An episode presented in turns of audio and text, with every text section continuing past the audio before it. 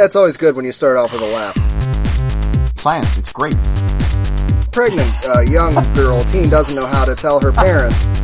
Movie freaks. Edward Furlong's in it too. I am freaking hopeless. Oh, oh wow. Movie freaks. Hello, everyone. Welcome to Movie Freaks, the only podcast on the net that is still figuring out the perfect length of a pregnant pause. I'm Eric Warner, And I'm Eugene Weaver. and we've got another fascinating show for you. Uh, once again, we are still working with new mics, new equipment, trying to get everything just right to bring you the finest free entertainment that the internet has to offer. and this episode, I'm sure, will be no different. So please bear with us as we deal with hums and clicks and pops and whistles, and uh, we're we're constantly trying to make it better. uh, As Fart, always, farts and burps and yeah, bags and kids, kids bloody noses and neighbors Yeah, shooting shooting shotguns at each other and guns and. uh, also, don't forget, Four Nights of Fulci is coming up in a few weeks. Get your tickets now; they are available. They are for sale. NightlightCinema.com. And for further questions or information, you can look for us on Facebook.com backslash Four Nights of Fulci. You can email us four nights of Fulci at yahoo.com. That's spelled out. And we're on Twitter at four nights of Fulci. That's the number. Okay. Now that we got that all the way, let's jump into the roulette where we force each other to watch movies, diving on those cinematic grenades for you to find those gems in the rough. And last episode it was the reconstruction of William Zero up against Harvest, which is surely a good film because Michael Shannon's in it. That's what we determined. yes. Uh, Yep. Go ahead. I'll let you go first. How was Harvest? Okay. Uh, well, I will. I'm happy to say that uh, Harvest was a good movie, and I actually watched every single roulette that you threw my way uh, last week, and then some. So, Wow. and and a lot of those I'll save for recently watched, but obviously I'm going to focus primarily on Harvest.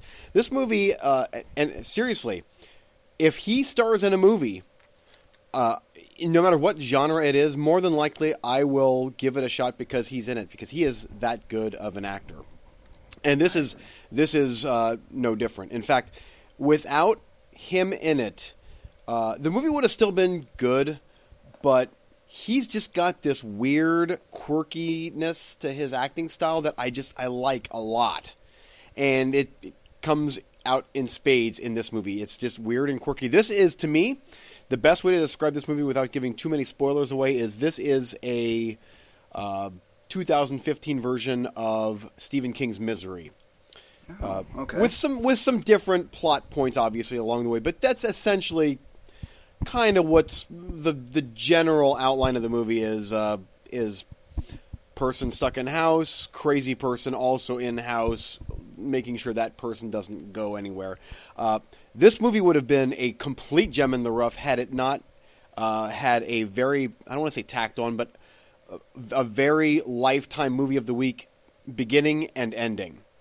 And it's so weird because the middle section, I'm like, oh, this is good. Like, I the the main villain of the movie is despicable, like Kathy Bates' misery despicable. I I hated this woman, and uh, and I'm and it was it, this is actually I don't want to say it's family friendly, but it's a it's pretty much a PG rated movie, and it's it's extremely uncomfortable, like really uncomfortable the subject matter, but it's still PG level or yeah. I mean, there's I don't think there's any swearing, So- uh, but the kind of the impression I'm getting is that it it uh, it lived up to the poster and our skepticism of the synopsis and everything, but was improved by Michael Shannon. So yes, it sounds like you kind of enjoyed it. But bottom line, would you buy it?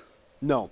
Netflix definitely check it out, but Okay. buying it probably not. No, uh, and and that's what's what's so difficult for me is that beginning. I'm like, oh no.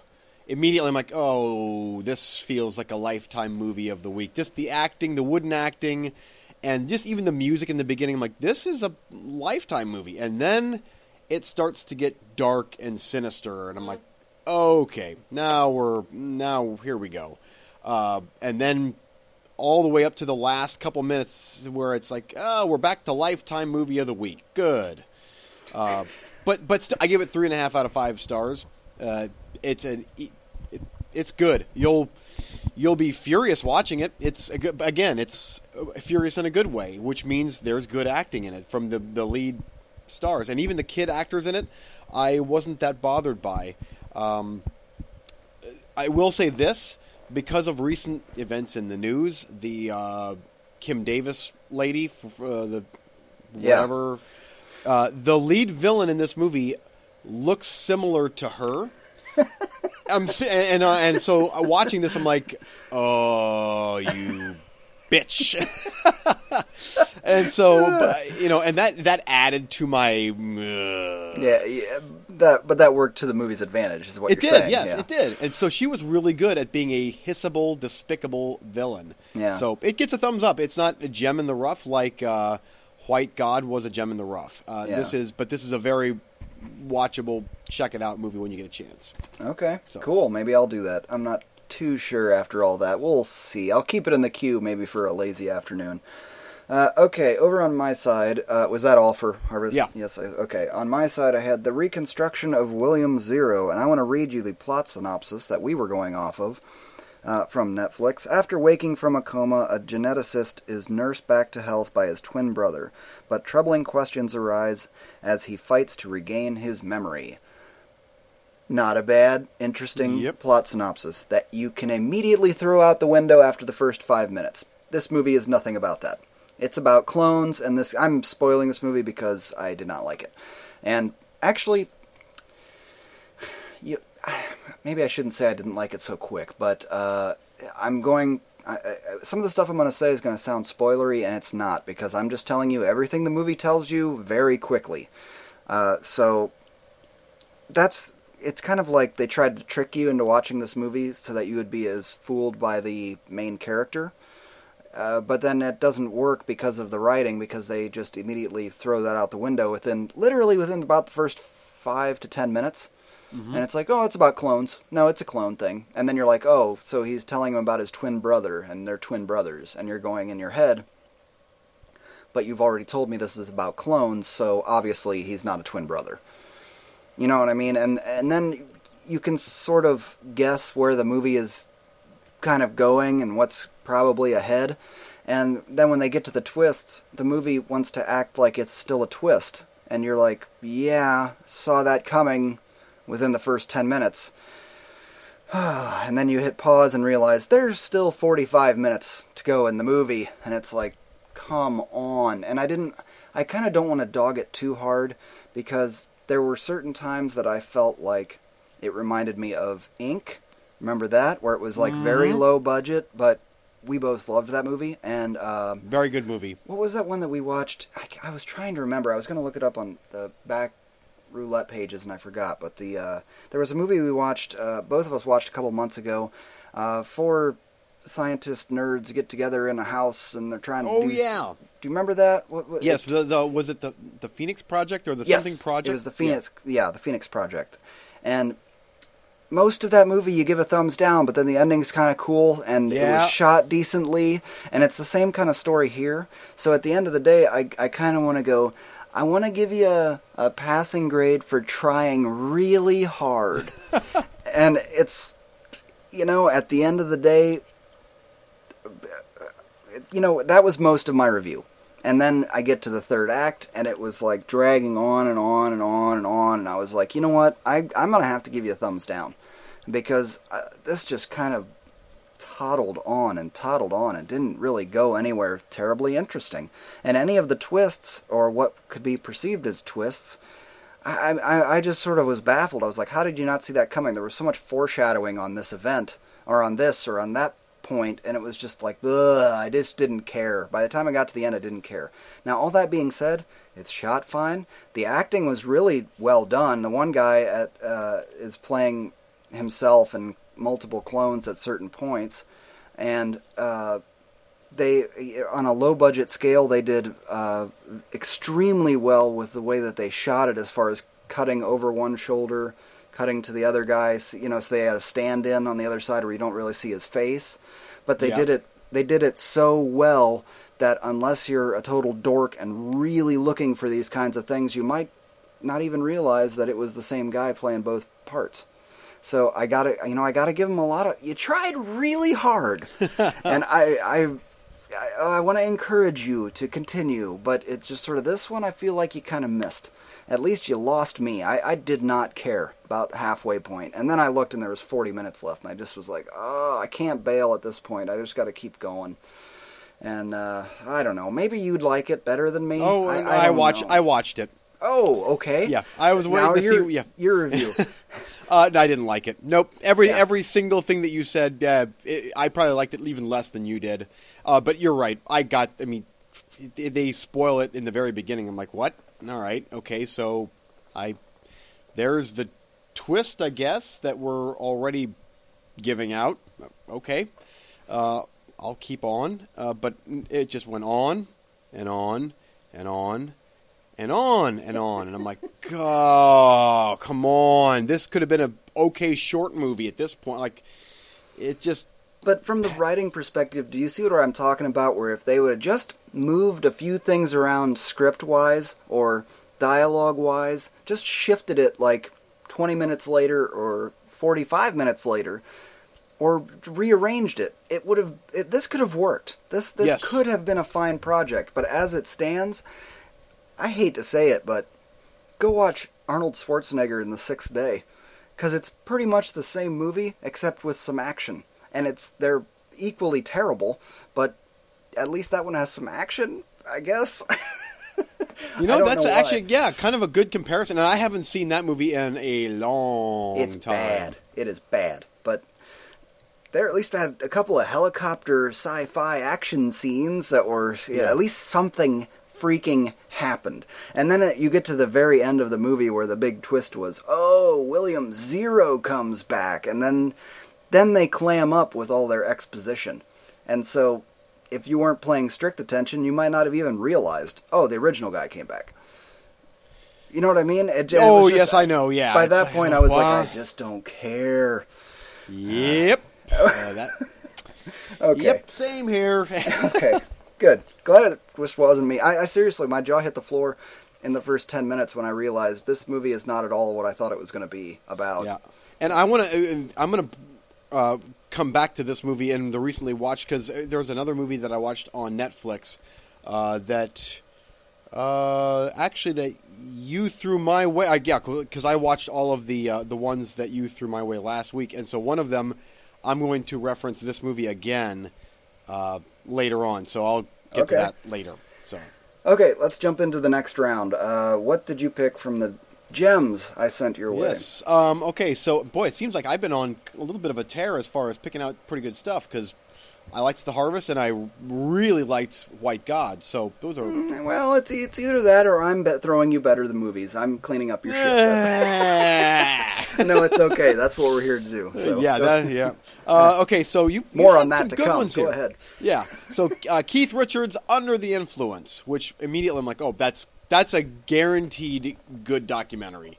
Yeah. Um, uh, next up, Moonrise Kingdom, which at first I didn't think I watched it. And I'm like, oh wait, that's a Wes Anderson movie. yeah. Uh, I've seen that. Oh, okay. And that was a good movie. Uh, that was it's it's really a Wes good. Anderson movie. Yes, yeah, it's it's weird, but yeah. Anyway, uh, Immoral Tales, which I read the synopsis on that. I'm like, yep, added to the list. Okay. like 1974 and disgusting, weird shit going. on. I'm like, yep, I'll add that one. Uh, reality from the director of Rubber. I'm like, oh, Oh. and I'm a big fan of didn't Rubber. even know I thought, that, yeah. yes, that was a cool Frenchy David Lynchian. I liked that movie. So it's about a, tire, a, li- a tire that has a life and kills people or something. I haven't, Yeah. I haven't seen it. Oh, you haven't seen Rubber? Uh, Not all. I started it and then I got distracted with something else, and I just uh, haven't come back to it. No reason. I just I need to. Yeah, yeah. Rubber is about a killer tire that kills people and, and, and smashes their heads in. It's great. so immediately, immediately, reality went bumped right up to the top. Right, and right underneath that, Immoral Tales, uh, and then Kid with the Golden Arm, which is uh, Shaw Brothers, um, and it's funny because all of those sound good. And Moonrise Kingdom, I've seen, but I'm like, it's all they're almost splitting hairs. I'll watch them all, but I think that reality, just because I liked Rubber so much, I've got to check out reality. Uh, so that's number one, but I will probably report on some other ones as well. Awesome. Uh, okay, over on my side, I had uh, Exeter from. Uh, God, what's his name? Uh, Marcus Nispel. Marcus Nispel, who brought us such gems as the Conan the Barbarian remake and uh, other crappy movies. Uh, Pathfinder. Okay, uh, Pathfinder, terrible. Uh, I'll give it a chance, maybe. Oh, a bunch of teens go into the. Yeah, okay. No, I'm. I'm. I'm maybe I'll watch the trailer. I watched the trailer for all of these, by the way. Uh, immediate thumbs down. Not watching that. Uh, Skin Trade. that's Dolph Lundgren joint. Tony Jaa though, so maybe that's something. Watch the trailer. That's why I. That's why I added that. And they they they pimped that one a lot, like on Facebook and stuff. I saw a lot of ads for that. Like, hey, we got a Dolph Lundgren in a medium budget film. uh, so I watched the trailer for that one, and then you remember Dolph Lundgren. uh, next up, Call Me King. I watched half of that trailer, and that just seems like too far of a long shot for a direct-to-video kind of thriller action. Eh. Cowspiracy uh, seemed seems okay. I might actually give that one a watch, but that seemed like kind of the easy pick. And lastly, The Scribbler, which I threw at you about a year ago. Yes, you did. It's gone back and forth, and I've watched some of, but I did not watch all of, and I thought was kind of okay. And I will be taking The Scribbler, thank you, because those other four looked just. uh, Go watch the trailers. You wouldn't watch any Oh, of them either. I, let me tell you, I watched Cowspiracy today. Be glad you didn't pick that one. I'll That report tr- on that- that one later You today. know what? I'll just give my prediction right now. The trailer for that one looked uh, very much like one of those uh, documentaries where they're like, "There's a conspiracy going on. We're we're talking about this. There's a conspiracy." Then they talk to some people and they go, "Yeah, that's a thing." Ooh, dun dun dun. And I was like, eh, this doesn't look like super duper legit. And I already know the uh, concept behind the premise. I'm well informed on that topic. So Yeah. I was like, "Mm, I don't need to see Oh. a bunch of people just repeating it over and over and over. Yeah. Oh, bingo. Well, I'll, I'll fill you in on that one later tonight. I've oh, I, I I have some venom to spew on that on that documentary later Well, on. then with no further ado, we need to jump into this round of the top 100 because this Yes. always takes way too long. uh, so we can But need it's some so for, good. The, for the recently watched. Uh, but hey, we're running way ahead of schedule since we started early, so maybe Yeah, we'll have plenty of time. We'll do a two-hour show tonight. Why not? Yeah, when when a liberal, uh, myself, uh, slams a movie like Cowspiracy, you know it is hardcore. But oh, I wanted to punch like ten puppies in the in the jaw Or cows. when I was or cows. yes, I I wanted to eat a steak. Well, anyway, yeah. Let's. We'll, recently watch will come. Just wait. Yeah. Okay.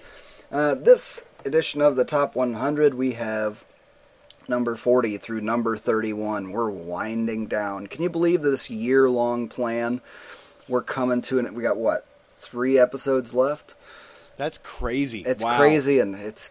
whew, it's getting hard, and all these films are amazing and fantastic and wonderful. now I got it out of the way. Uh, uh, okay, I'm going to go first because it's easier for me to write that down that way. Okay, number 40 Vampire Hunter D Bloodlust.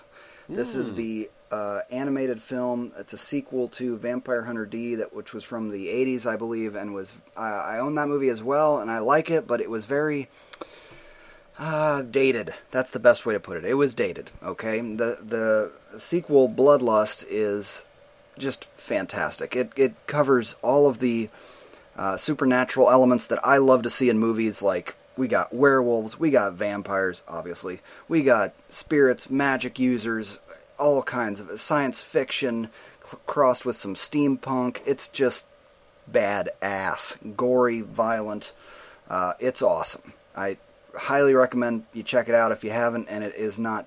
It has not aged uh, poorly. It is. It it kicks ass. Uh, okay, number forty. Number 40 for me is uh, the original Omen, the Ri- Richard Donner movie. Uh, it's uh, in the same vein as The Exorcist, but it's not quite as harsh as The Exorcist. But but it's one of those movies where, and we, you and I have talked about this before. Uh, it just there's something about the way the the feel of the movie. You can't capture that feel, no matter how hard you try anymore. Uh, where it just it's so 70s, but it's so good 70s. The music is so iconic. The kid actor is so creepy, and I I'm a one of the few fans of the remake from 2006. You and I saw that in the theater, and I I think it's a good movie. I I thought that that was a really well done movie, especially bringing in current events, uh, 9/11 and space shuttle blowing up and all that. I liked that aspect of it, but the original Omen, uh, man, that is a classic, classic uh, gothic horror movie, and it it still holds up to this day. Big thumbs up.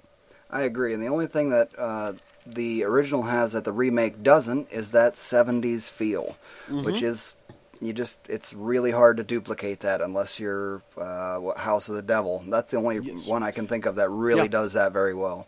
House of the Devil, honestly, is, and we've pimped that movie time and time again. That is about the only movie I can think of that tr- that literally, if it would have said made in 1980, I would have been like, yeah, yeah, okay, it was.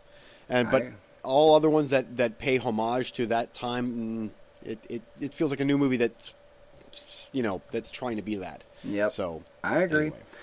Uh, okay, number 39, and this is my favorite Coen Brothers film, uh, The Big Lebowski. And a lot of people might scream foul on that. What about Fargo? What about uh, these other uh, fantastic movies they've made? Eh, I tend to side with them on the comedy stuff. That's where I they really hit home for me, and uh, I adore Big Lebowski. That movie is a 10. There is not a single frame I would change. It plays into something that you and I uh, love very much, and that is awkward comedy. Things where it's so awkward that the people just cross their arms and stand there, just look at each other like you, you idiot. Like I, I don't even, I can't even, I don't even have words for how dumb you are right now. But endlessly quotable, and uh, it's it's a perfect film. It really is. nice. Thirty nine. Okay. 39 for me is uh, Steven Spielberg's War of the Worlds. And uh, I debated on shifting that down a ways, but every time I watch it, uh, other than Screaming Girl, I love that movie. And at first, I was a bit, uh, a bit underwhelmed by several scenes of the of the lack of showing certain big big action scenes. But I've grown to be totally fine with it. And the special effects, the music, everything, and Tom Cruise, everything in that movie is so perfect. Other than that, uh, than whatever her name is, Dakota screaming. Fanning, I think. Yes, but the first time that the aliens actually sh- rear their ugly heads, it is so good and so much devastation on a massive scale, but seen through Tom Cruise's eyes. Brilliant, brilliant filmmaking on that opening, that big first half Yeah. hour with the with the lightning bolts coming down through the sky. Loved it. I liked that movie better than the original. I agree. Did you watch the original? I didn't know you did. Oh, numerous times. Oh, yes. Oh Yep. wow. Okay. Yeah. The uh, I agree, and that's that scene was awesome. But I, I prefer the one where they're on the boat and they come Oh, at night, that and so that's good. when they make real use of that boing sound, and it. Yeah. oh, that's it's terrifying. Yes. Uh, okay, number thirty-eight. I'm not going to spend a lot of time on the, a few of these because we've talked them to death, and this one is Predator. Hmm. Fell to number 38, but I figure that's a pretty good slot. I have many memories of this we've talked about before, watching it many, many times uh, on black and white broadcast from Cleveland on Channel 43. Uh, many times where my family would be like, movie night, we're watching Disney movie of the week, and I'm like, that's cute. I've got my blanket, I'm laying on a couch, or on a table, on our kitchen table, watching on a 10 inch black and white. I'm watching Predator, edited to the hilt. Back Yep. in the day, they they could do that, uh, it, so the parents would have no problem with the, the kid going watching Predator because you know it's the 60 minute version of Predator. Yes. Where arms are not shot off or Yeah, whatever, and no. guts are not. Yeah. Anyway, fantastic movie. It still holds up today. And Yeah. I'll give a shout out to the cleaned up Blu-ray re- release. I think it is by far the best version, and all of the Mm-hmm. nerds that think it looks too cleaned up, it should look gritty, can bite me. I think it looks amazing. Looks like it was shot yesterday. Yeah, looks great. I agree.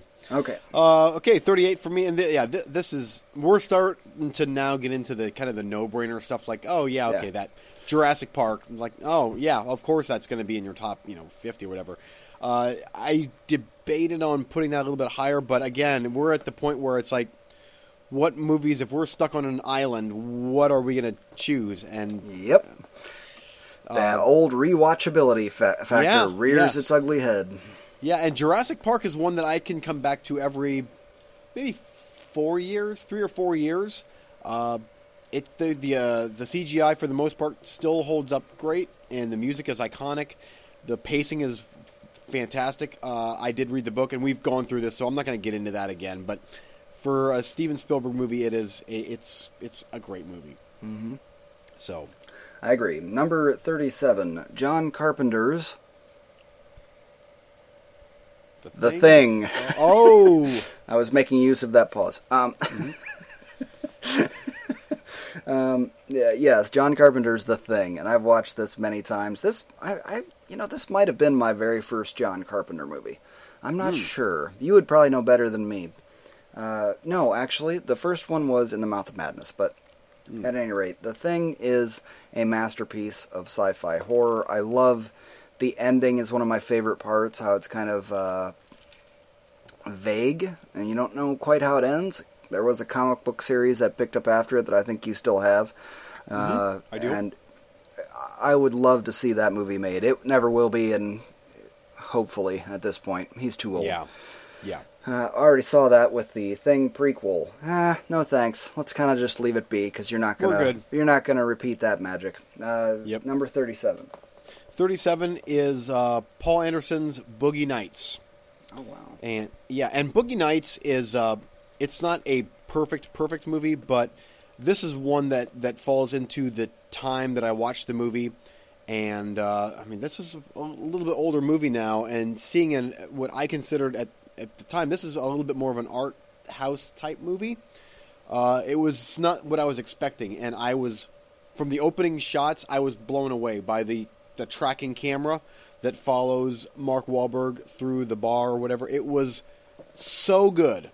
Uh, in fact, I think that I saw this before Goodfellas. I did see this before Goodfellas, and so I'm like, how did they do that? And then I watched Goodfellas, where they where Scorsese does the camera Yeah. through the nightclub. I'm like, ah, okay, that's that's awesome. uh, but Boogie Nights is a great movie, and it's it's a tough watch, but uh, you know, I'm I'm into porn, so why not? I I didn't know we were going there, but that'll no, work. no, I'm no, just kidding. that's- Uh, no, no, that was a joke. Oh, that's hilarious. I actually, yeah, the first time I watched Boogie Nights, didn't like it, and uh, that was early on in my movie freakdom. So I hadn't come to recognize just because something is full of miserable a holes throughout the entire thing. Uh, you still have to recognize the filmmaking quality, and I very much do now that I've watched it a time or two more. Uh, good movie, yes. I still it would be probably the least of my favorite from him, but Yeah. I recognize that it is a well-made movie. Okay, number thirty-six for me is a personal favorite. Like you were talking uh, before about uh, that time and place. Yeah, this my next two are time and place, and this one is a '90s gem battle royale. Uh, pack up a bunch of kids, put them on an island, and make them kill each other. Uh, why not? That sounds great, right? Uh, huh. Anyone that says Hunger Games is not a 100 complete total ripoff of this movie is wrong. uh, and this was way better done and still holds up way better than that stupid movie. Ah, God, I hate that movie. Ah, makes me mad. Anyway, I love Battle Royale, and it still holds up today. If you haven't seen it, see it. And it's it's a little dated, but it still works very, very well, and has the guts to go there a lot more than that stupid uh, ripped off remake. Number thirty-six. 36. I almost, I almost bumped this, um, but I'm like, you know what? Because it's a newer movie. I'm like, you know, I, no, I love this movie, and I don't care if there's a bunch of naysayers, but Prometheus gets spot 36. Nice. Uh, and the fact of the matter is, and I know there's a lot of people that complain about, well, no, it doesn't. This doesn't work, and this doesn't work, and this doesn't work. Well, he's making another one, and they're also making another Alien movie, and it's like this is a universe that I feel that he's painting. He's continuing to paint uh, Ridley Scott, and so there's probably reasons why certain things were not answered in Prometheus, and I like that, and it makes me want to watch it again and again, and uh, I can't wait for the for the next one. But Prometheus and the 3D is uh, in, in that short list of see it on three, see it in 3D. This was great in 3D. I completely agree. I, I would say it's number two only to Avatar as effective 3D. It's Yeah. amazing. And uh, it's amazing, he says, uh, for every freaking movie. Uh, I, it- you know, and the more I hear people, I, I've listened to a lot of Prometheus reviews, and it, it really seems like people, you just tend to love it or hate it. And if you, Yeah.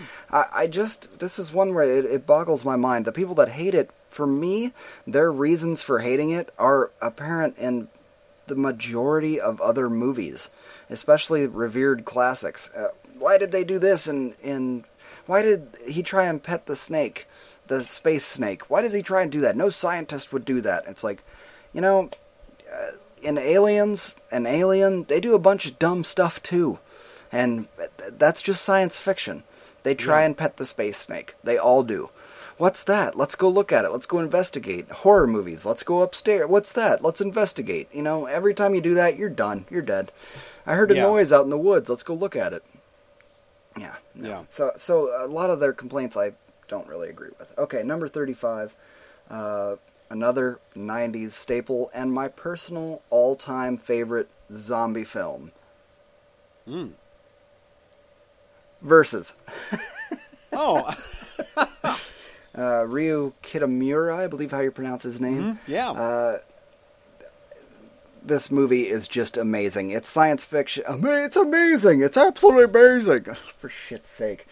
Uh, find another adjective, you moron. Uh, anyway, Everything is okay in here. We're okay. we're okay. We're all fine. How are you? it's uh, I'm not sure why that just fit in there good. Uh, okay, versus focus. I gotta focus. um, versus is like uh, zombies and science fiction and samurai and uh, borderline time traveling with reincarnation and uh, the you know it took me a couple of watches to get all the intricacies of some of the plot that I didn't realize I missed the first time around and then when I got it the second or third time around the stuff that he was saying it was like oh oh wow this is amazing this I love that movie unfortunately my imported DVD is uh, just terrible quality at this point. I mean, it's pixelated and uh, just one of those DVDs that's painful to watch. Is this a, on Blu-ray? Because I, I need this on Blu-ray. yeah, me too. Uh, I I think it is, and I can't believe that. Yeah, I haven't I haven't uh, bought it on Blu-ray, but I believe it is.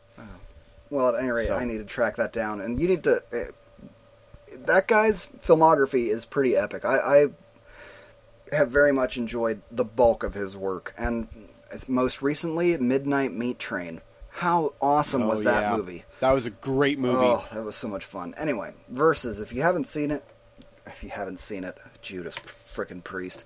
It's gonna be one. It's just one of those shows, people. Sorry, but uh, mm, Oh, we're good. We're good. Yay! Down the This hatch. show brought to you by Clan McGregor and and then and Clan, Clem sick, McGregor. sick, vomiting kids who don't ever sleep. Oh, here we go.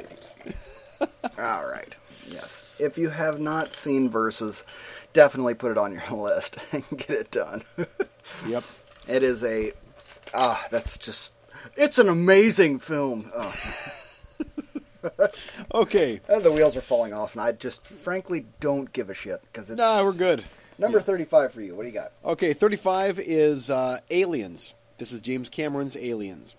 Um, did you? I, I- I know we talked about this before. Did you lump all of that series into one or? Yeah, I, that's what I'm doing. All of the Okay, I thought- series is I'm putting I put one in, and that way they all get in, so that we don't have to deal with. Oh, I'm going to rank five I Alien know. movies taking up five slots.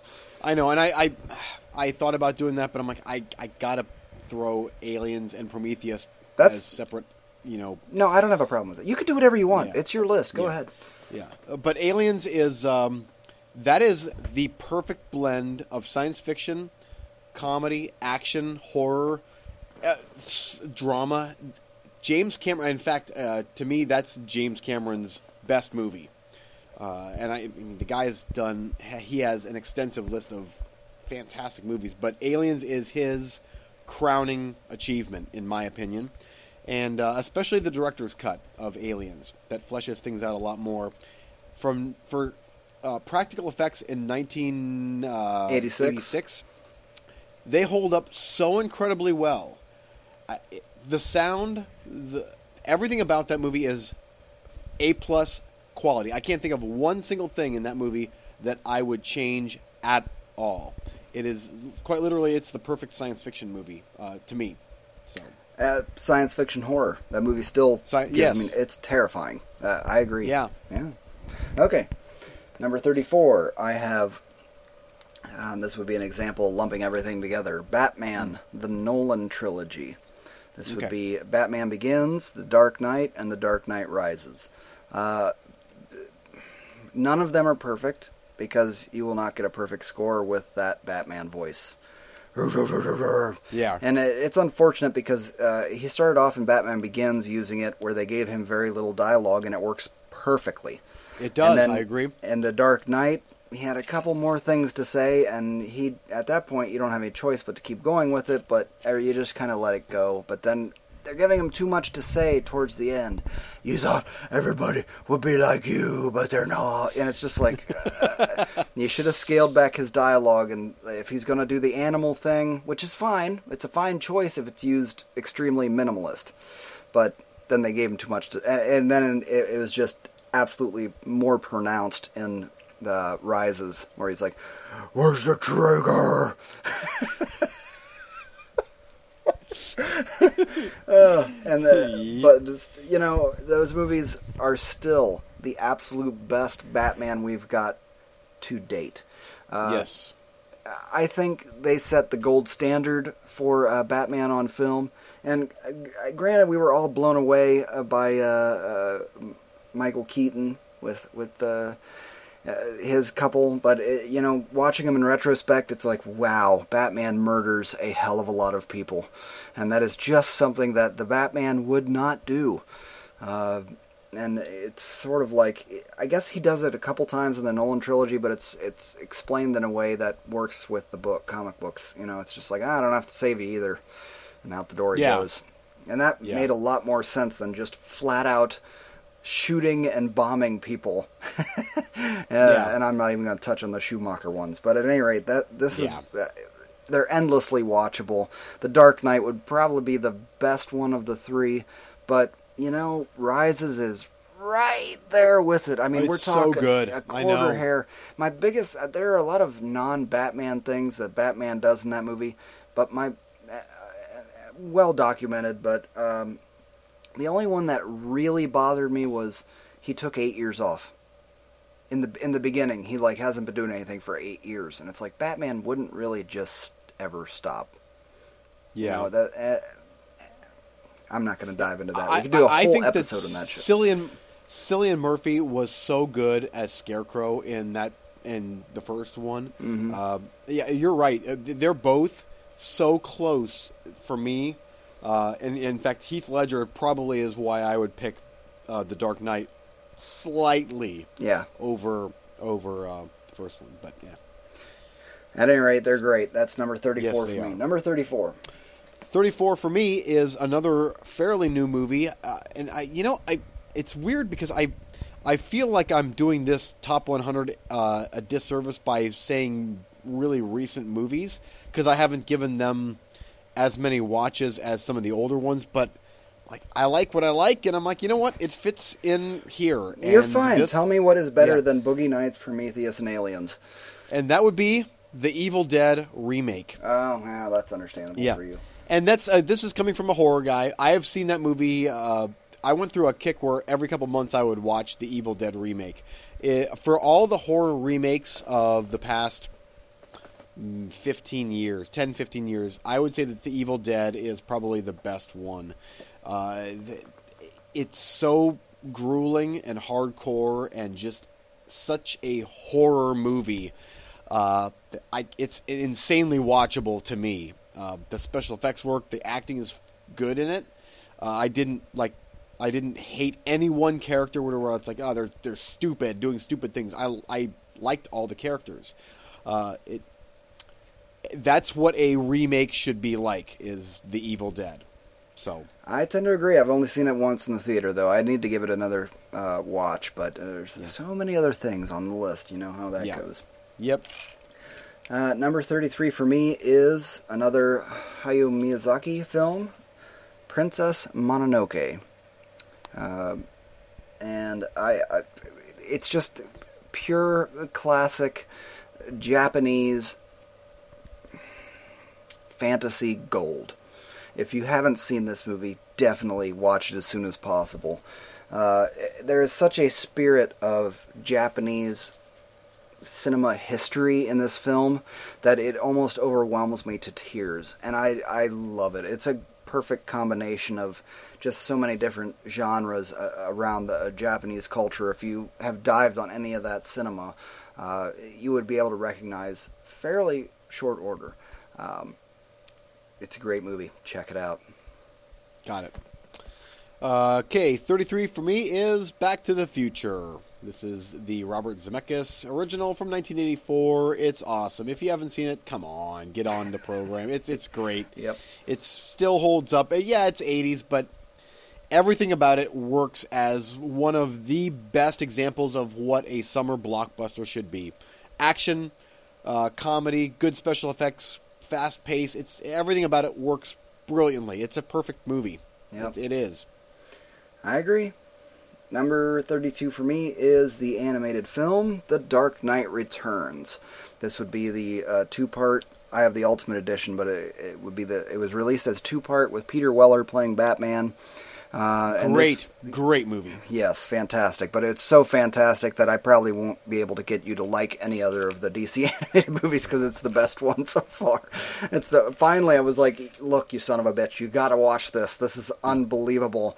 This is And it was, my childhood yeah. brought to life, and it was it was fantastic. I missed some of the Batman. Uh, voiceover that was present in the graphic novel that was the book that got me into comics back in the 80s and it's oh, it's so great to see it brought to life. And they're, they're going to be bringing elements of it to this new Batman v Superman movie. We'll see how well that works out, uh, but uh, it's still not going to be a straight up translation. So I'm like, eh, I, it's all right because I've got my animated. You know, at first I was like, I got this two part thing, and that's really cool, but I just want one movie. Then they released the Ultimate Edition.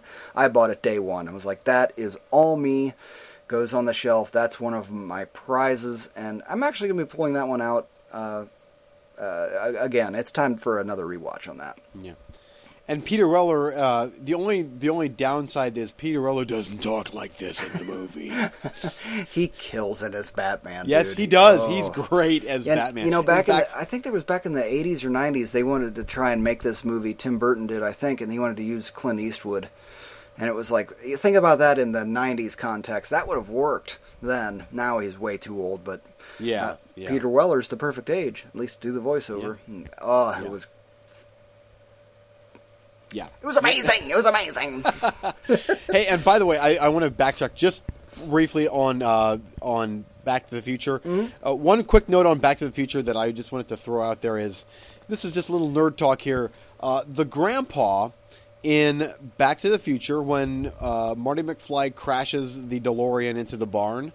And Yeah. the uh, farmer and his wife comes in there. I know where you're Grandpa, Grandpa is Grandpa also in Silent, Night, Deadly, Night. So Yep. there you go. I know.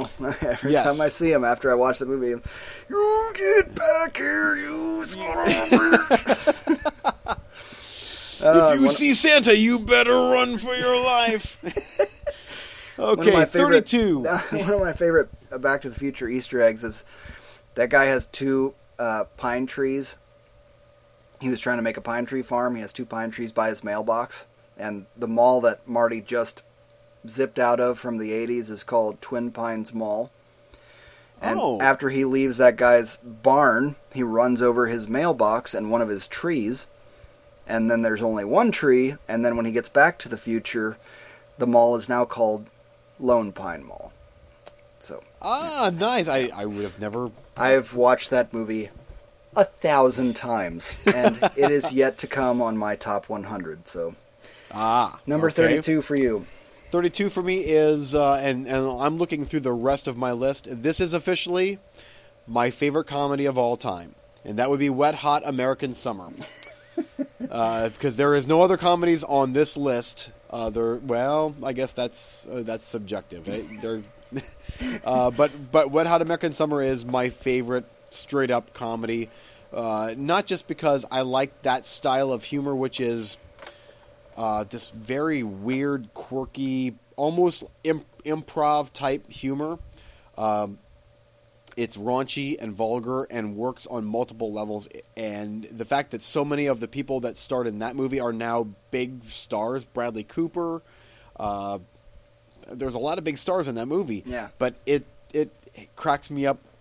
The more I watch it, the more I enjoy it. And that seals the deal for me. It is not only a top 100, but it is my favorite comedy of all time. Nice. Well, I won't argue with you. Uh, no, okay, the last one for this episode of the Top 100, number 31, another animated film, uh, Ghost in the Shell. Uh, a brilliant film, absolutely brilliant, and I hope to one day do a screener where we do a double header of this and Akira. That would be Ooh. one of my my goals in life would to see those two back to back on the big screen. That would be amazing. Now, this movie is a little bit slow for people that are not uh, used to a lot of Japanese cinema. It's kind of a Japanese. It's got that uh, pacing. It's slow. It's a lot of talk about. Uh, literally, the ghost in the shell is AI. Uh, have a soul? Does the spirit in the machine live? That kind of stuff. If you transfer your consciousness into a robot, are you still you or are you just a copy of you?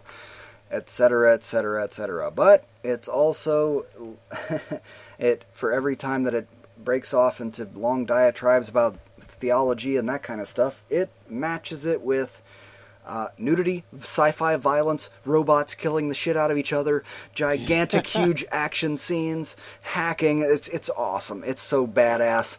I love that movie, and the sequel I thought was right up there. There was a TV show that came after it. The entire season I thought was brilliant and right on the same uh, writing level. Uh, but still, the the original is still amazing. There's a Blu-ray version. Amazing. There's still a Blu-ray version out there. It's called Ghost in the Shell 2.0, where I believe they did a clean, super duper cleanup job on all of the animated cell frames, and I have not got a chance to pick that up yet. But I cannot wait to get my hands on that, and that is a Blu-ray that I am dying to put on my shelf, and I will as soon as I can. Cool. Anyway, if you haven't seen that one, it's, I have. It's it's a must-watch. Yeah. Number 31 Uh, for you. Okay, wrapping it up for the top 100 this episode is Return of the Living Dead. Dan O'Bannon's zombie classic from 1984. I love this movie. You mean the movie lied?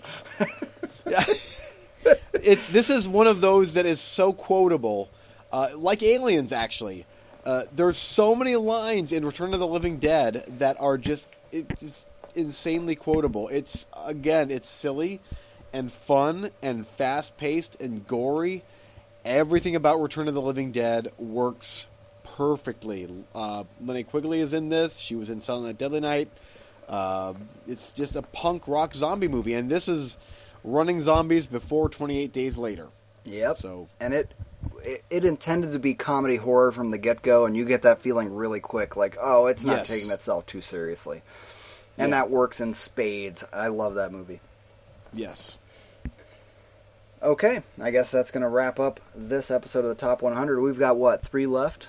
Thirty- yeah, and I mean, I'm 22. seriously, I'm looking over the rest of my list, and I'm like, shit is about to get real. Starting on number 30, it's like now the big guns are coming out. Like literally, all of the like, you know, Return of the Living Dead. That's fine, but the rest of the stuff is like, this is life changing type movies going on here. Yep, I totally understand. I was really struggling with this round, so we'll see what happens in the next.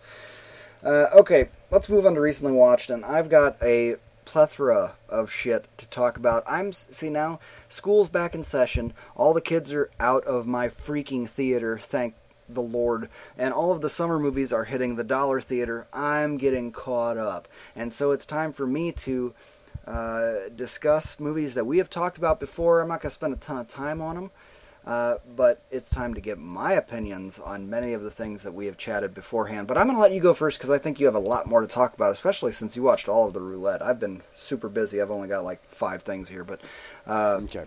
go ahead. Well, give us. first- You can give okay. us back to backs on those roulettes. Okay. Well, first of all, just to just to let the audience out there know, Gunwoman was Yes. amazing. Yeah. That, that is eh, that is so up my alley. Uh, everything that Eric said is I I agree with. The beginning was like what ah, this seems kind of Netflixy, and then it gets into the meat of the story. And just trust me, watch it. It's a great movie. So, Uh, would you have if if we didn't have the roulette and the show and all of our shenanigans, and you just popped on Gunwoman one day on Netflix, would you have watched past the first third? No, That's- no, I don't think I would have. That's why I wanted to warn you. Thank God Yeah. for the roulette because I wouldn't have finished it either. Yeah, but but I gave it four out of five stars. Like, that was that was great. Awesome. That that it was just it was a blood literally a bloodbath by the final. That third act was so exploitation and so gross, and I could Yeah. not look away. It was great. Yep, it was great. Uh, okay, so uh, I want to talk about a movie called "Why Don't You Play in Hell." Didn't we talk about that last time? Mm, I don't think We talked so. about that last we? episode. Did we really? Uh, Are you sure? Are you, maybe were you just teasing it? Well, Yes, I was teasing it. That's what I was gonna Okay. watch it. Like the next night, I watched it the very next night. Okay. Uh, this is from the director of the Suicide Club. You remember that movie? Oh my god, I watched that movie before you, and I could think I traded you the disc. I was like, you gotta Yeah. watch this shit. This is nuts. Yeah.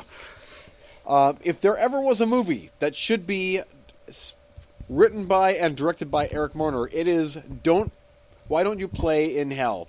This is so you. It's. I, I was sitting there watching. I'm like, oh my lord, this is so Eric Marner. It's yakuza and a film sc- a film crew trying to make a yakuza movie by filming yakuza people killing each other. And yakuza it was so great. It was so great. Four and a half out of five stars. Is it on Netflix or anything? uh, no this is a video on demand. Ah, okay. this is a video on demand movie. Um honestly this would have got a five out of five if it wouldn't have been for uh, it got so bloody and gory by the final scene that they incorporated too much CGI bloodshed.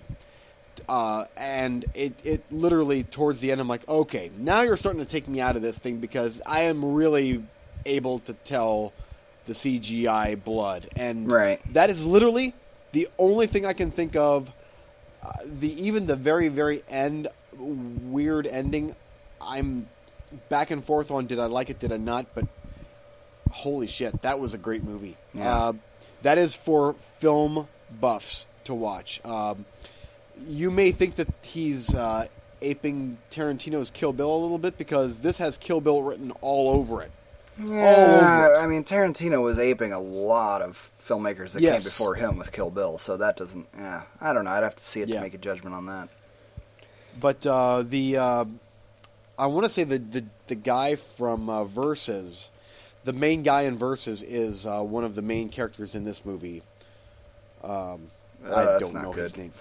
Yeah, well, I did a whole ep- half an episode where I vowed to never watch any more of his movies. Remember? Versus? Yeah, no, no, no. The the actor from Versus. Oh, remember? Because it was oh, like God, yes, starring so and so from Versus, and I was like, uh,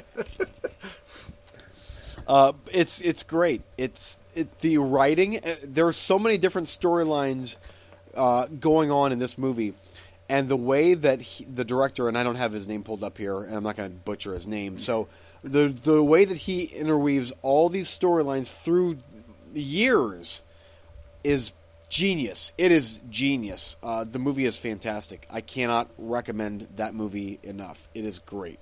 So, Awesome. I'll check it out. And I still don't quite understand why they named it "Why Don't You Play in Hell" because it sounds like this horrible horror movie type thing, but it's a comedy, action, yakuza drama type thing. Uh, the, the good, the bad, Nuts. the good, the bad, and the weird. The Japanese do things differently. Yeah. That's all you can. Yeah. Yeah. What are you gonna do? Uh, okay, over on my side, Fant4stic. I watched this movie, yeah, there we go. Josh Trank's latest opus, and uh, the subject of much um, hmm, controversy. Uh, I was shocked to discover this movie is not terrible. That's about the best way I can describe it. Not terrible. Good try. there is a definite feel that the last third of it was com- taken out of his hands and just reworked, and there were a couple of character beats that would never happen. I, again, I get caught on uh, those things where they, they completely deviate from the comic book. You know, uh, Reed Richards would not just leave everybody. That Yeah. like just oh, I'm just gone now, and then one year later, it was like what? That did not work at all.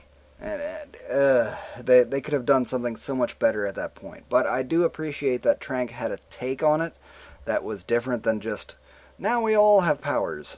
We cosmic rays that don't make any sense. It was way more interesting to be teleported to another planet and the Doctor Doom thing I saw coming, but that's all right. It worked great.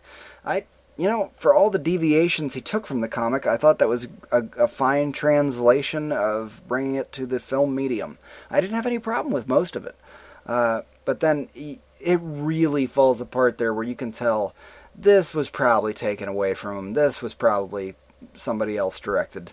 And there have been rumors of that. We don't know the truth, and uh, it's all a big frickin' problem. But just judging the film as it is, I'm more apt to watch that one again than I am the other two Fantastic Four movies.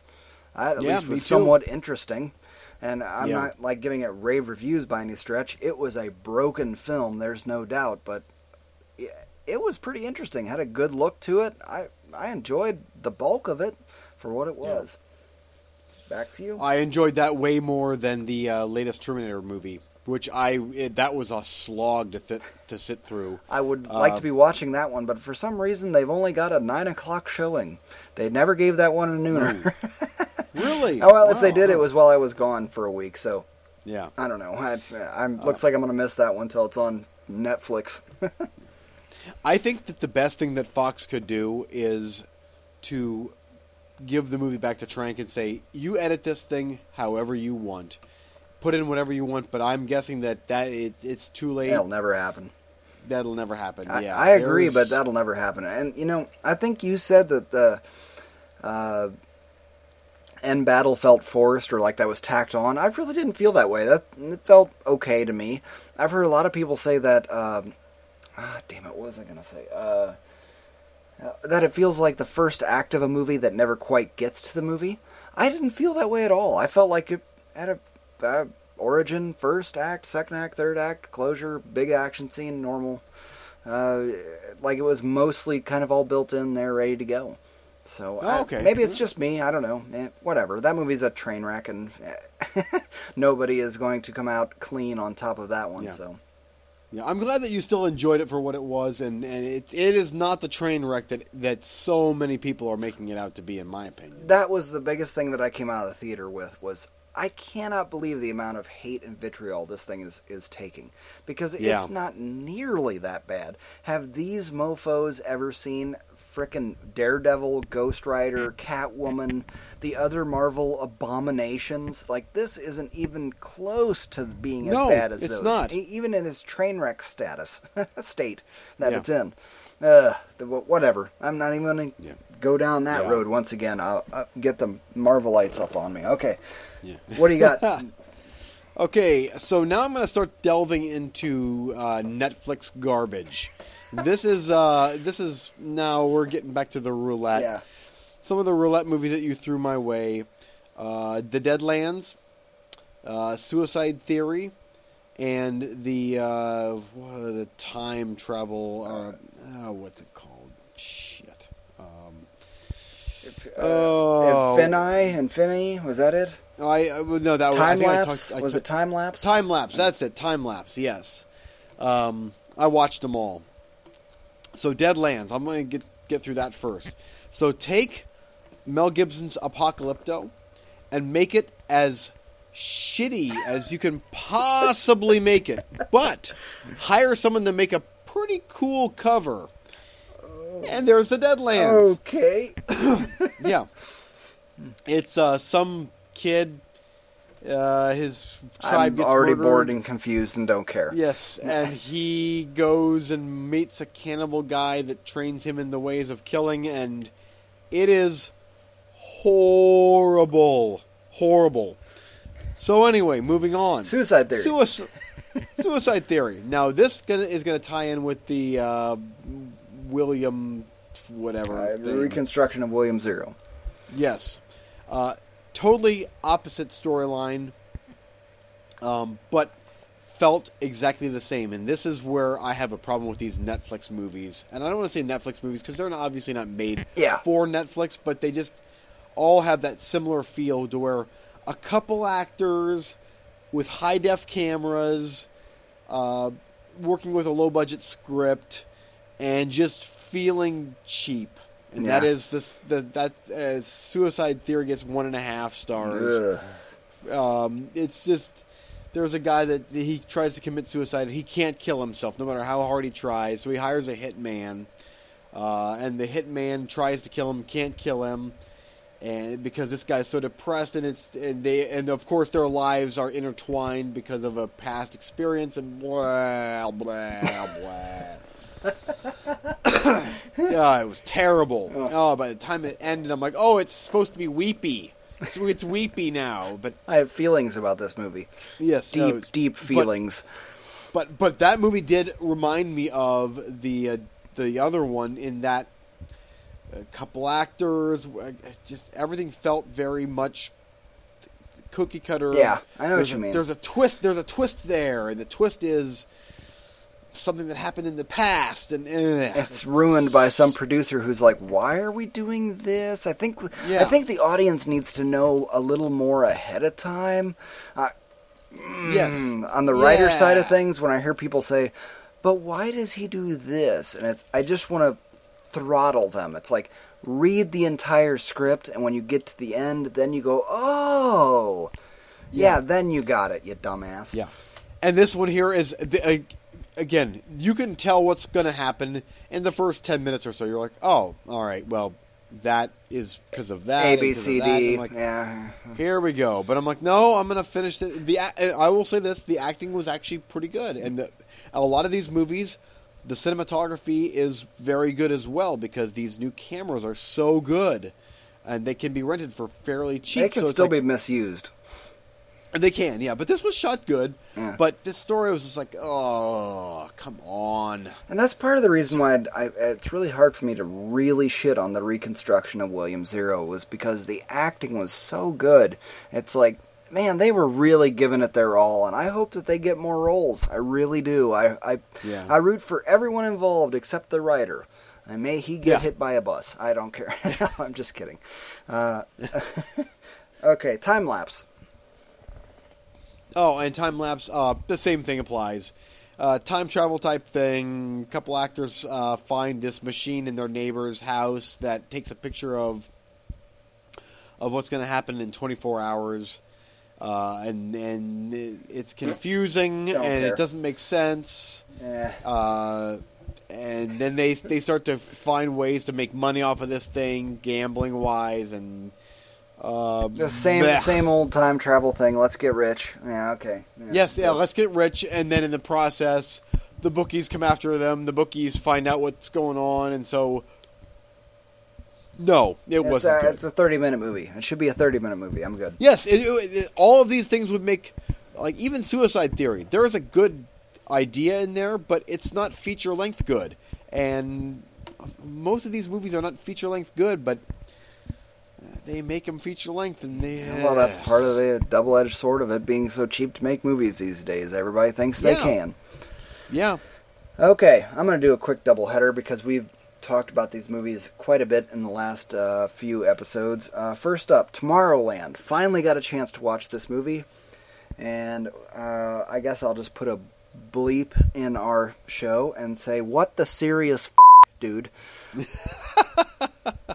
How is this movie receiving uh, such mixed reviews? I thought this was wonderful.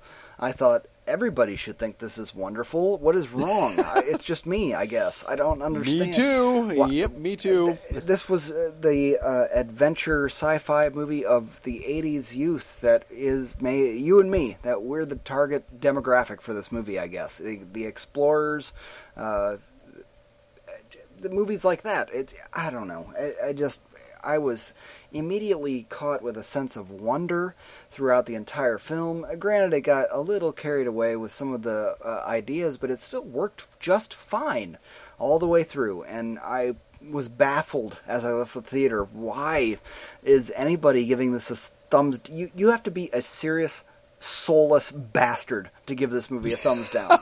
and yes, I'm going there. I, I think Steve or Ty, one of them did. I don't know which. I don't remember. I'm just telling you. Soulless bastard. Okay. I I thoroughly enjoyed that movie. I, Oh, me too. Wow, it was, was great. I left with this big shit-eating grin on my face. I'm like, that was just good. That was a good movie. I And just can't was- understand why people are like, no, no. I'm like, it's It's a unique It's and different. a child's Disney adventure. What is wrong with you? And, and Yeah. I thought, like, from the trailers, that it was not going to be nearly as action packed as it was. It was very action packed, and I ah, the the girl was spunky. Is she going to be annoying? Wasn't annoying. Completely Nope. spunky, and I enjoyed it. Oh, that was so good. Okay. Yep. And Awesome. Next up, X Men: Days of Future Past. Because you watched it, uh, the road cut. I said Yes. I, I wanted to revisit the theatrical, since I was so blown away by the theatrical the first time. Uh, I wanted to rewatch it before I get to the road cut, so I could one pick out the extra scenes, and two, uh, just really take it all in. Because Yeah. I, was I super in love with the film, or was I just super happy that they reset the film and fixed everything wrong with X2 and X3? Yeah. A little bit of both, tell you the truth. Knowing that there's a cut out there with 30 extra minutes, or whatever, it feels like this movie was cut. Like, it feels Oh, okay. hack, hack, hack, hack. Uh, I really got the feel this second time watching it that there was a lot more uh, smoothing out that is needed in this film.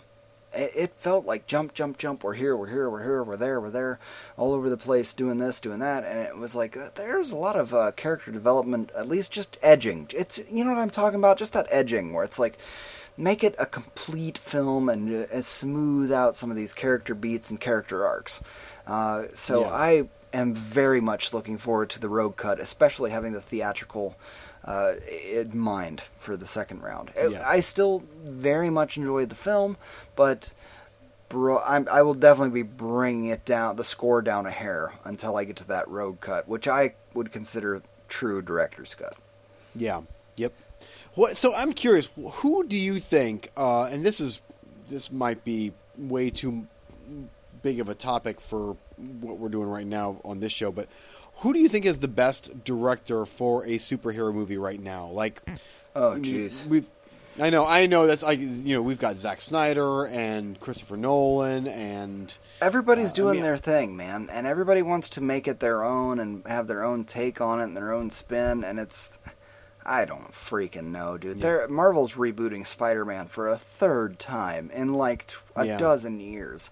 It's just asinine, but yeah, and Chris Nolan, I, he did it. Uh, we talked about in the top 100. I, to date, in my opinion, he's done it Batman the best.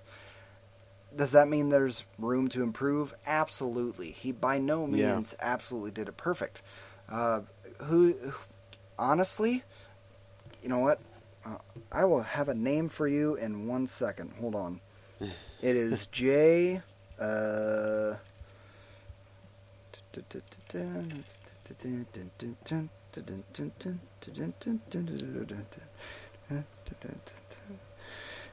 it's Jay Oliva. He is doing the best superhero movies he did Under the Red Hood, I believe. He did the Dark. Mm, which was a great movie. He did the Dark Knight Returns, the animated film. Uh, he did the uh, uh, what was it? Uh, Batman Year One, the animated film.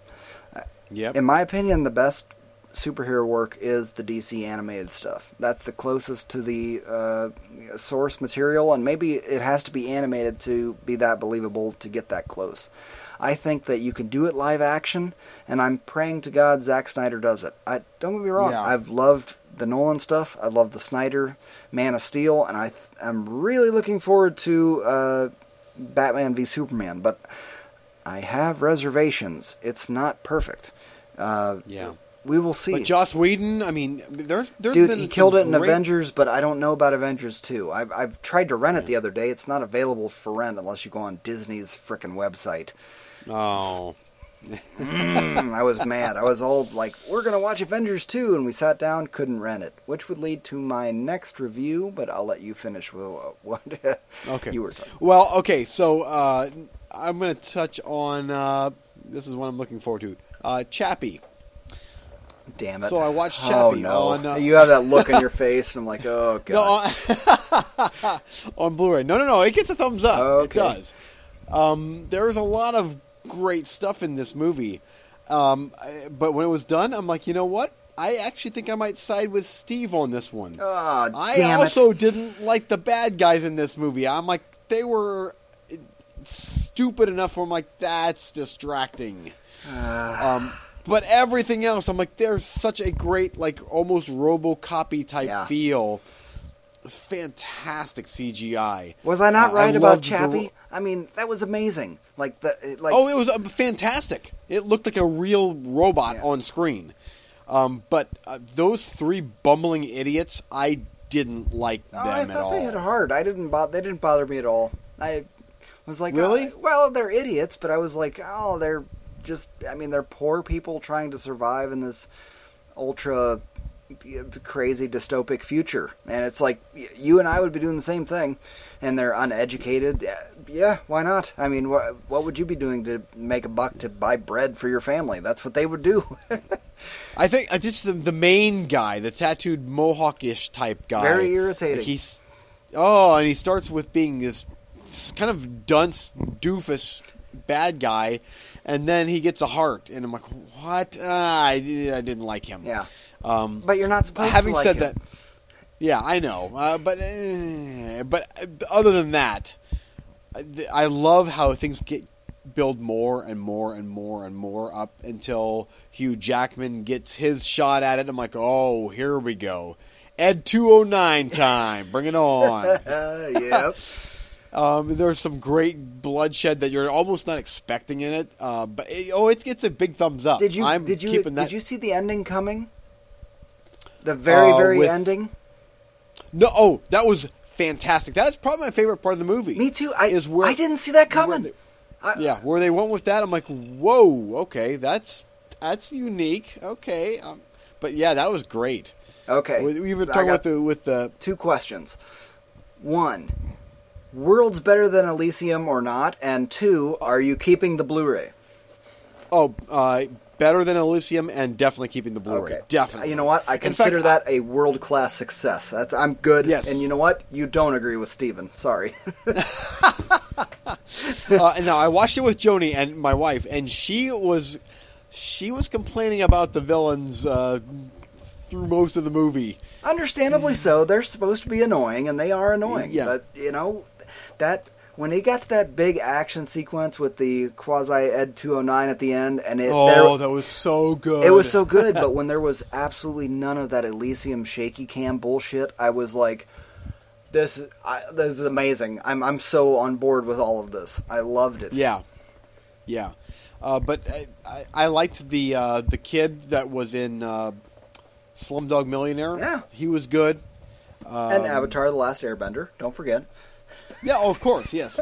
you see, uh, but I, I really liked how that ended. Um, even though I didn't like the main villain people. Now, well, yeah, Yeah, I, I, it's fine. I understand. I totally. I, look, at no point was I saying they're very likable. I understand they're annoying, but they're a means to an end. They are a plot Yeah. device, and they serve their purpose. And considering where he was going with the ending, which I didn't see coming, it made sense that they would have those characters in there serving that purpose to get you to that end.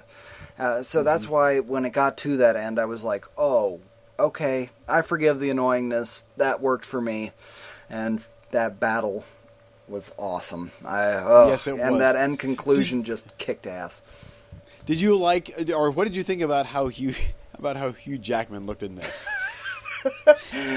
Just kind of a weird haircut and even weirder clothes. You know, like the- what? He is the anti Nicolas Cage. Nick Cage gets bad hair in every movie and looks stupid and repulsive, and Hugh Jackman gets bad hair in every movie, and it's like, okay, it works. Know, Yeah, yeah. this movie, he's like, I just got ponytail mullet. In the Wolverine Yeah. movies, uh, I got bad Wolverine hair, and you're just sort of like, I don't care, it's fine. Oh, because it was funny. I'm like, oh, you've got kind of tight shorts on that are a little Yeah. hiked up a little too tight, and big socks pulled up, he- and like, you kind of the- look like a dork. uh, Neil Blomkamp did that on purpose, being like, "This is that kind of dork. Uh, this is that kind Yeah. of idiot." He was he was dressing him on purpose that way. So you're supposed to be Yeah. looking at him, going, "Oh, you're one of those. You're one of those." Yeah. Yeah. So anyway, but it gets a thumbs up. Yeah. It does. I don't think I liked it quite as much as you, but I'm definitely keeping it, and I'm definitely going to watch it again. And there's a good chance that I might even like it better the second time. That's all right. That's uh, very much in the same vein of what I gave that uh, the review that I gave that movie, and uh, that's fine by me. Uh, Yeah. Okay, uh, Wonder Woman. Since I couldn't watch, um, frickin' uh, Avengers two, I couldn't rent it because it's only avail- available on the uh, uh, Disney website, I guess, or you have to buy it. Like on Vudu and stuff, you have to buy it. You can't just rent it.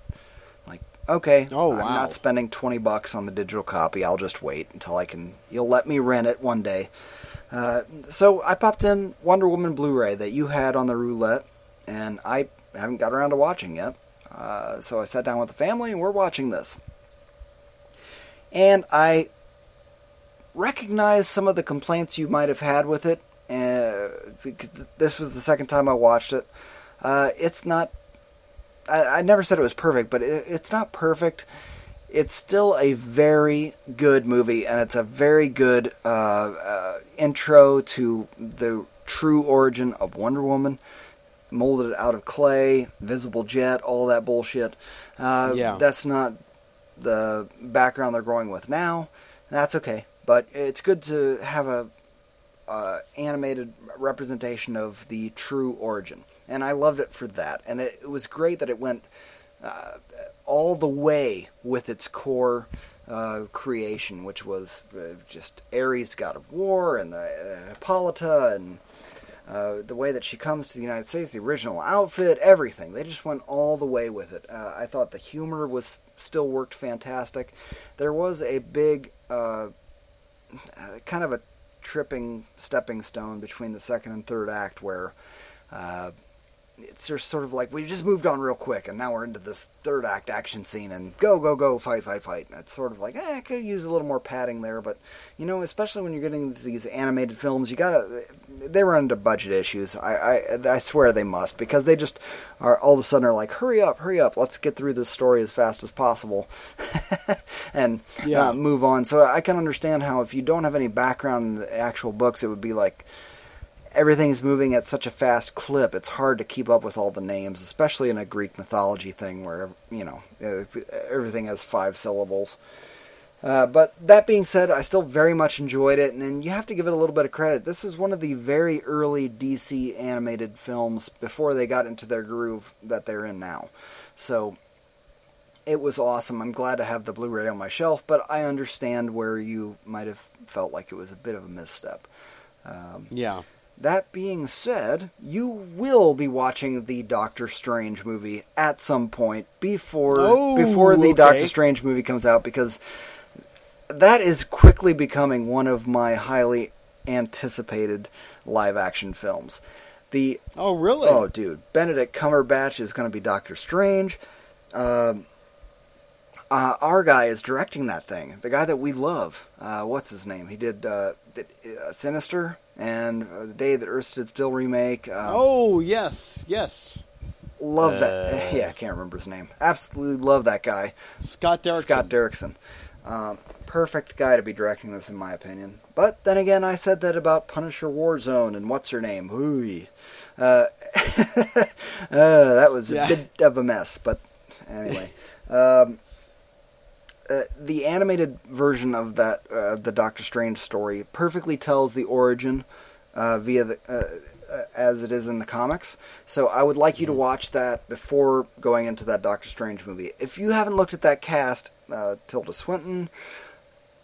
Uh, I can't even bring up all the names now, but there's like five A-list actors in that movie. It's uh, uh, Chiwetel Ejiofor, whatever, however the hell you pronounce his unpronounceable name.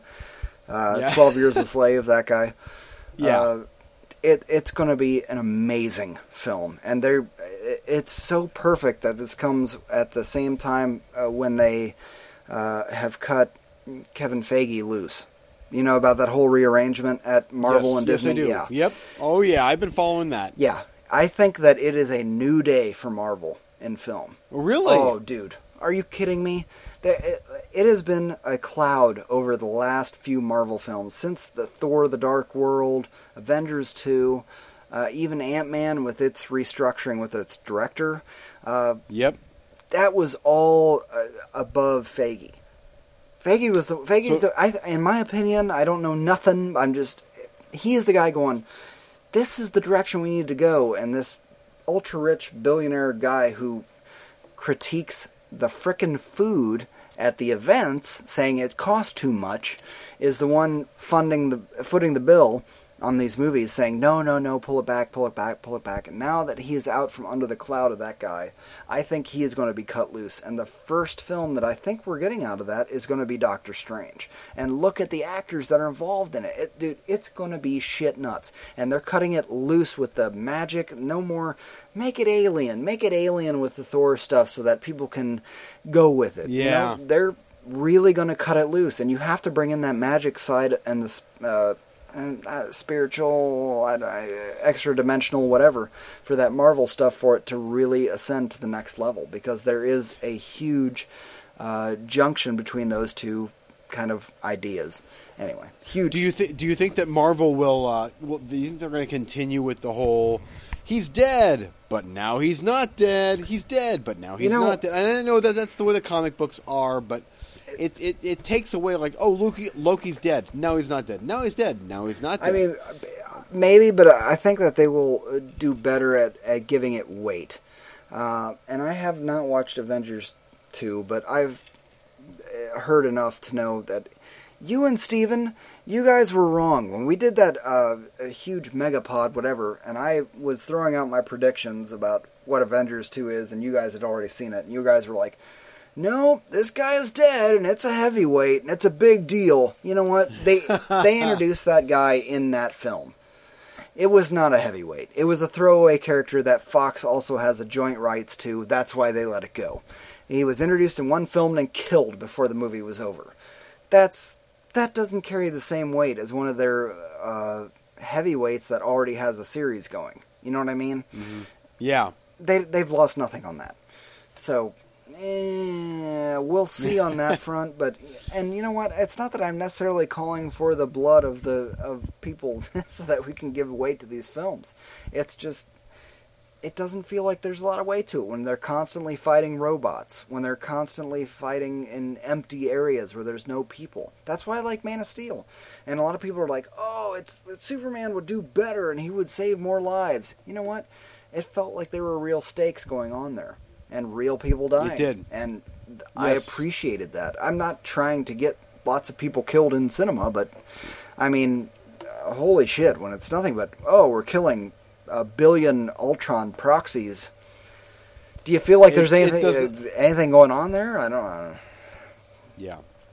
Yep. No, I'm right there with you on that one. I, I am a big defender of Man of Steel. That is one of my favorite superhero movies. It is a it is a delicate balance. I'll admit. It's Yeah. it's how do you find that perfect balance? But I, and you know, maybe I don't even have the answers to that question because otherwise I'd probably be a Marvel director and lots of billions of dollars thrown my way. Okay, uh, do you have anything else you'd like to talk about? Um, so should I touch on cowspiracy? Or... Sure, go ahead. Okay, so cows are making the world end, and some hippie douchebag vegan guy that I hate uh, is going to different different uh, organizations trying to trying to get them to say what what he wants them to say. So, hey Greenpeace, why are why is uh, why are bad things happening here, here, here, here, and here, here? Eh, I, are you sure it's not about the cows? Huh? It's such it's it's ridiculous to me. I there's a seed of a good idea in here, and maybe he's right, but I loathed that prick. uh, just a hippie hipster douchebag. Um, uh, and I again, I I am all for conservation. I'm all for. Uh, I, I I'm, hey, I I'm all for lowering the amount of cattle that we're breeding and slaughtering, and it, I know that the methane out of their assholes is what's Yeah. a huge part Yes. of global warming.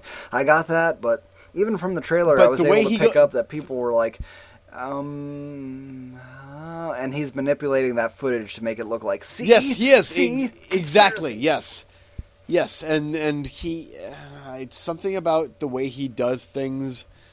I just, I didn't like him. Yeah. I did not like him, and I know that some people have an issue with. I, I know that even Michael Moore and you, like, I like watching Michael Moore, uh, and I know he can be a condescending prick on his movies sometimes. But this guy, I'm like, I don't like you at all, and you feel like you're just oh, thank you for saving that rooster from being killed.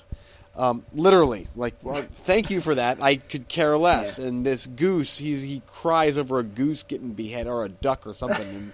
And, oh, I, I kind of want you to watch it to see. Maybe I'm wrong in this because I'm Nope. pretty out there with. But it's like this here. I'm like, You're dude. you're repeating everything that I my instincts told me about the trailer. So no, I'm good on that.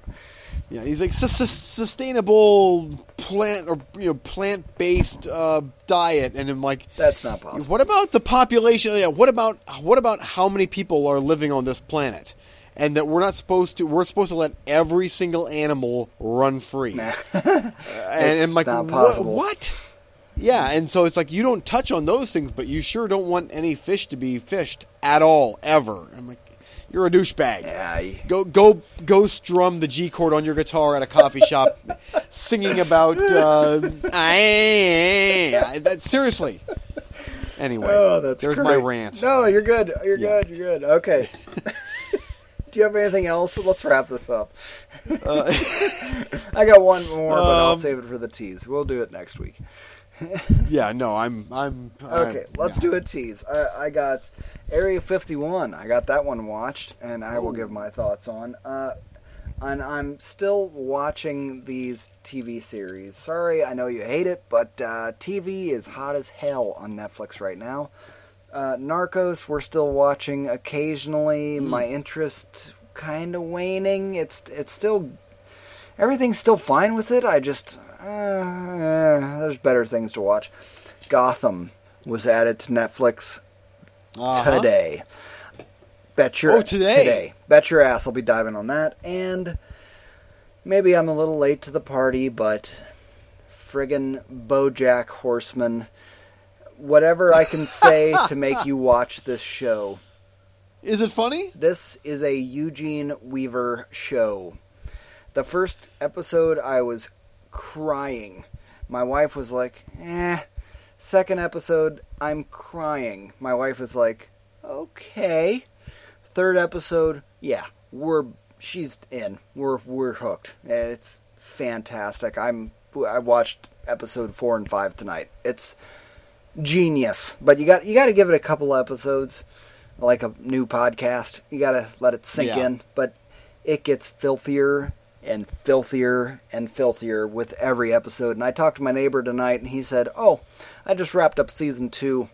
Yeah, it gets worse every single episode, and it's the most brilliant thing on TV right now. It's amazing. You- you- it- Okay. It's amazing. It's amazing. You love it. Uh, that's all I have for teas. Sorry, I'm watching TV right now because TV on Netflix is hot as hell. Okay, what do you got in the teas? Uh, I'm gonna watch. Uh, I picked up from uh, Family Video. I actually got uh, the Seth Rogen movie uh, Neighbors for like four bucks. I'm like, ah, you know what? I'm always up for those raunchy R-rated comedies in the off chance that there's another gem in the rough, and that one might be a gem in the rough worthy movie. I don't know. Now they're but- making Neighbors that's- too with Chloe Moretz. yeah, so- exactly. Yeah. So I'm gonna watch that one, and I'm still on board for getting into to October. I'm really gonna get into the Halloween movies again. I want to watch Halloween three, season of the Witch, and the Rob Zombie Halloweens. But again, we've we've talked about these movies before, but there's all sorts of movies that pop up in October that uh, that I'm not expecting to watch. That I end up like, oh, I gotta watch that. I gotta watch that. I gotta watch Yeah. that. So, uh, all sorts of Halloween goodness coming your way in October. I'm definitely feeling a, a horror kick coming my way as well. Uh, Tons of stuff that I want to check off the list. Like I, I'm ready. I'm ready to dive back into those scary movies. Yes. And uh, sorry, last. Oh, and one other one other thing. Uh, the next episode, I will touch briefly on the Confession of Fred Krueger, a short film that is on YouTube. I want to talk about that on next episode, but I want to. We're out of time, Yeah. and I'm, I'll save that for later. Okay. Sounds good. Can't wait to hear that. Okay, as always, you can get a hold of us at moviefreakspod at yahoo.com. And please visit our friends Cinema Sidekicks and Cinema Soft Underbelly. Uh, don't forget Four Nights of Fulci uh, coming up in October. Buy your tickets now at nightlightcinema.com. And I think that's going to wrap it up for this episode. As always, I'm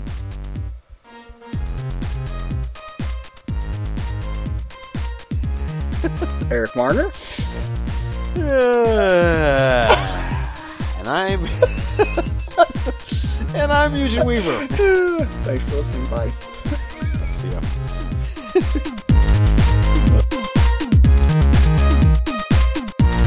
Thanks for listening.